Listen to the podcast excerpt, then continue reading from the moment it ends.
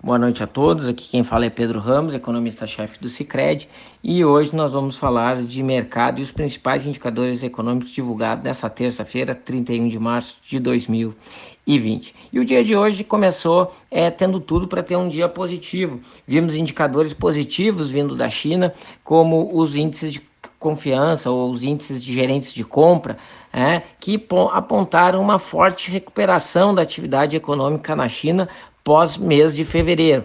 Os indicadores mostraram que a economia saiu de 31 pontos, patamar de queda acentuada de atividade, e passaram para 52 pontos, uma, uh, for, uh, se traduzindo como uma forte expansão da atividade. Embora o dado não tenha capacidade de dizer que o nível perdido uh, foi reconquistado pela atividade chinesa e provavelmente não, não aconteceu por outros indicadores que nós já temos mapeado, é, esse indicador acaba refletindo que a atividade econômica chinesa já voltou a crescer no mês de março, o que é uma medida boa, em função de que nem todas as medidas de fluxo de pessoas e restrições foram retiradas durante o mês de março. Ainda existem algumas restrições importantes que devem sair entre a primeira e a segunda semana de abril.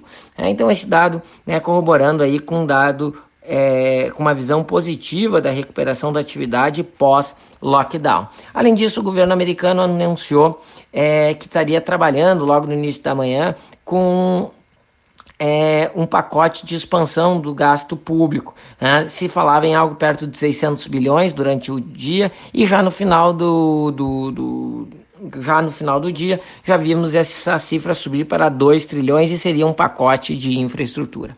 Vale destacar que o governo Trump já por outros momentos tentou emplacar um pacote de infraestrutura lá New Deal, mas não conseguiu é, dentro do Congresso americano, tendo resistência inclusive de é, membros do próprio Partido Republicano. Agora, numa época de baixa atividade econômica e provavelmente uma lenta recuperação da atividade mundial, nós deve, um pacote desse tipo de um pacote desse tipo deve ter um grande apelo né, e pode ser a, aprovado. Se caso esse pacote avance, é, que eu não considero ainda como cenário mais provável, ele uh, provavelmente vai ter um grande impacto na economia dos Estados Unidos e deve fazer com que outros países do mundo se motivem a expandir ainda mais o gasto e também acabem surfando um pouco as custas do contribuinte americano. É, no entanto, o mercado não olhou muito para essas notícias, acabou preferindo olhar as declarações do, da dirigente do Federal Reserve, Mary DeLay, na qual ela afirmou que os Estados Unidos já deve estar em recessão. Na nossa visão, isso não é novidade, tendo em vista a forte queda na atividade econômica que é visível nas grandes metrópoles do mundo e nos Estados Unidos não é diferente. É, e também pelas pesquisas que são feitas aí com as principais instituições financeiras do mundo. É, a gente vai ver que a pesquisa liberada pela Bloomberg mostra que existe queda na atividade econômica no segundo trimestre é, nos Estados Unidos entre menos 12 e menos 34% mostrando quedas muito acentuadas e maiores do que aquelas que nós vimos lá na crise de 2008. A gente só tem que cuidar que essa métrica aqui é o trimestre, é o segundo trimestre em relação ao trimestre anterior em taxa analisada. Então, é como se o resultado do quarto trimestre se repetisse aí por quatro trimestres seguidos, daria a taxa informada. Além disso, vimos é, na Ásia alguns indicadores de atividade ruins em relação uh, ao mês de fevereiro, período no qual a Ásia já estava em lockdown. Um dado de destaque foi o de Hong Kong, que mostrou que as vendas do varejo local caíram 44% durante o período de lockdown, é, trazendo certo receio, na visão nossa, é, de que a gente pode ver quedas dessa magnitude nos países ocidentais, especialmente na Europa, durante o mês de março, que passaram por medidas de restrição similar. É, com isso, os mercados lá fora reagiram bem mal. Né? O Dow Jones caíram 1,8%, o Nasdaq caiu 1%, o S&P caiu 1,6% e o Ibovespa aqui acompanhando o mau humor no Ocidente caiu 2,2%. As bolsas europeias ainda fecharam em alta, em 1,2% o DAX, 1,9% a Bolsa de Londres, refletindo ainda os dados de crescimento, os dados chineses, né, e não pegando as falas da membro do do Federal Reserve.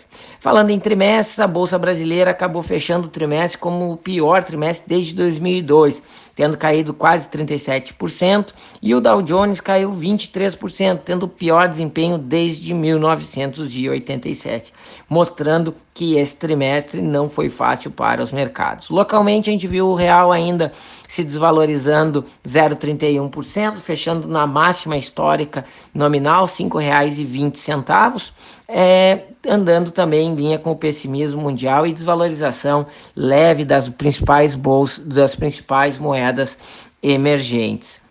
É, uh, ainda falando de ativos, vimos na ponta curva de juros é, arrefecimentos, aí em juros para um ano chegamos a ver quedas superiores a 0,20 pontos percentuais nas taxas de juros, mostrando que o mercado começa a aumentar a probabilidade do Banco Central continuar o processo de queda na taxa básica de juros aqui na economia brasileira.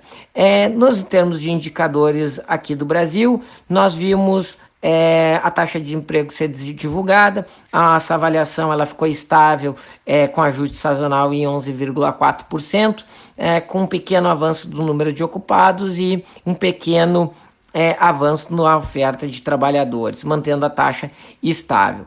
É claro que esse dado não tem muito valor, porque a maior parte do, do, do que vai acontecer com a economia em termos de atividade a gente vai ver depois dos dados pós é, fechamento da atividade, seja pós uh, março, pós abril. Então, esse dado nos diz muito pouca coisa. Mas, de qualquer forma, ele é bastante compatível com o dado do IBCBR divulgado na semana passada, no qual ele aponta é, um crescimento desacelerando na virada do ano e um crescimento ainda abaixo da economia brasileira, perto do que se esperava há um ou dois trimestres atrás para esse período do ano.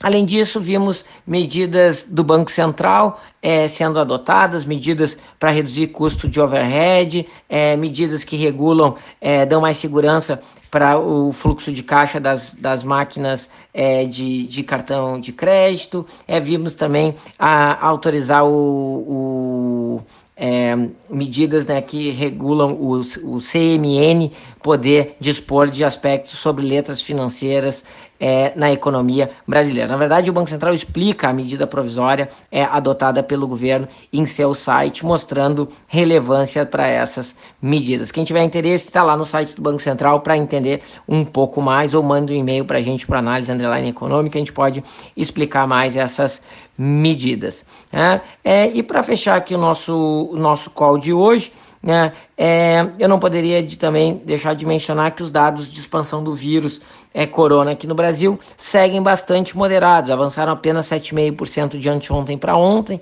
é, desculpa, de ontem é, para hoje, né, e, e esse dado é, mostra que uma melhora nos indicadores aqui do Brasil. Apesar disso, nós sabemos que o Brasil ainda não testa em larga escala, então a gente tem que tomar algum cuidado na leitura desses dados. De qualquer forma, o desempenho do Brasil já se destoa dos outros países. É, pelo fato de ter uma taxa de expansão bem mais moderada, né, comparado a outros países como os Estados Unidos e os países europeus que trazem taxas de expansão ainda superiores. Vamos ver quando o Brasil testar em larga escala, vamos ver se esses dados se mantêm.